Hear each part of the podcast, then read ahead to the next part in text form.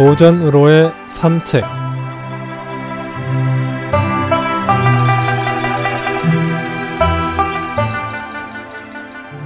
안녕하십니까 김혜영입니다. 오늘은 의심 암기란 성어에 대해 알아보겠습니다.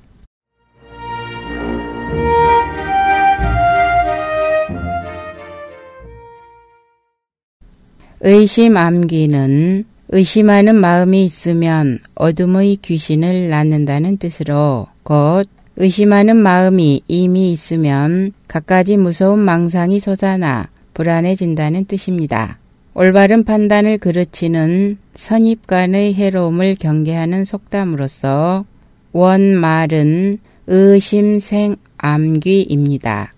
열자, 설부편, 한비자, 새남편 등에 이와 관련된 고사가 실려 있습니다.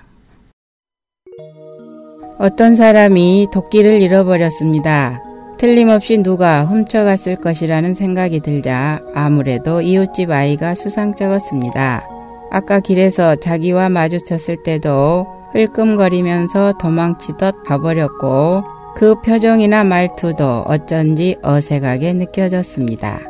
그의 걸음걸이를 보아도 도끼를 훔칠 사람으로 보였고 그의 얼굴색을 보아도 어딘가 그런 것만 같고 그의 동작이며 태도며 어느 것 하나 도둑놈처럼 보이지 않는 것이 없었습니다. 들림없이 저 녀석이 내 도끼를 훔쳐갔다.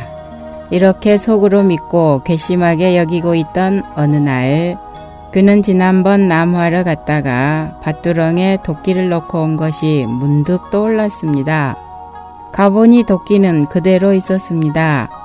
그가 도끼를 들고 집에 돌아와서 이웃집 아이의 거동을 다시 보니 이번에는 그 태도가 조금도 수상하게 보이지 않는 것이었습니다. 이런 이야기도 있습니다. 어떤 사람의 집 마당에 있던 오동나무가 말라 죽었습니다.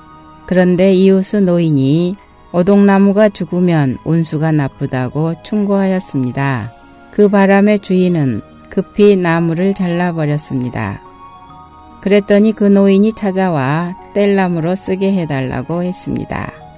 얼커니 뗄나무로 쓰기 위해 날 속여 나무를 자르게 했구먼 이웃지간에 이럴 수 있는 겁니까? 주인은 이렇게 화를 벌컥 냈습니다. 정말로 노인의 속셈이 그랬다면 모르겠지만 그것이 아니라면 공연히 친절히 충고해 주었다가 터무니없는 의심을 산셈이 되었던 것이죠. 한비자 새 남편에 또 이런 이야기도 있습니다. 송나라에 한 부자가 있었습니다. 한 번은 장마가 져서 토담이 허물어졌는데 아들과 이웃집 사람이 그것을 보고 빨리 수리하지 않으면 도둑이 들겠다고 충고했습니다. 그런데 그날 밤 과연 도둑이 들어 재물을 훔쳐갔습니다. 그러자 부자는 아들에 대해서는 성견지명이 있다고 칭찬하면서 이웃에 대해서는 수상하다고 의심했다는 이야기지요. 사람의 마음이란 이처럼 의심하려 들면 끝이 없다는 것이죠. 일단 한번 의심하기 시작하면 그 목소리도 도둑이요. 그 행동도 도둑이요. 그 웃는 모습도 도둑이요. 그 눈빛도 도둑이 되고 만다는 말입니다.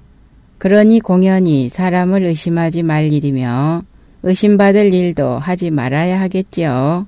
남을 의심하는 마음 자체가 곧 자기 마음을 어둡게 만든다는 의심 생암귀, 의심이 암귀를 낳는다는 것입니다. 정말로 일체 유심조이네요.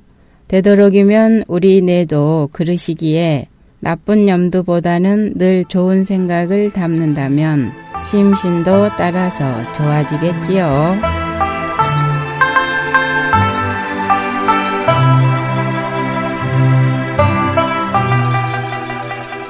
오늘은 의심 암귀란 성어에 대해 알아보았습니다. 안녕히 계십시오.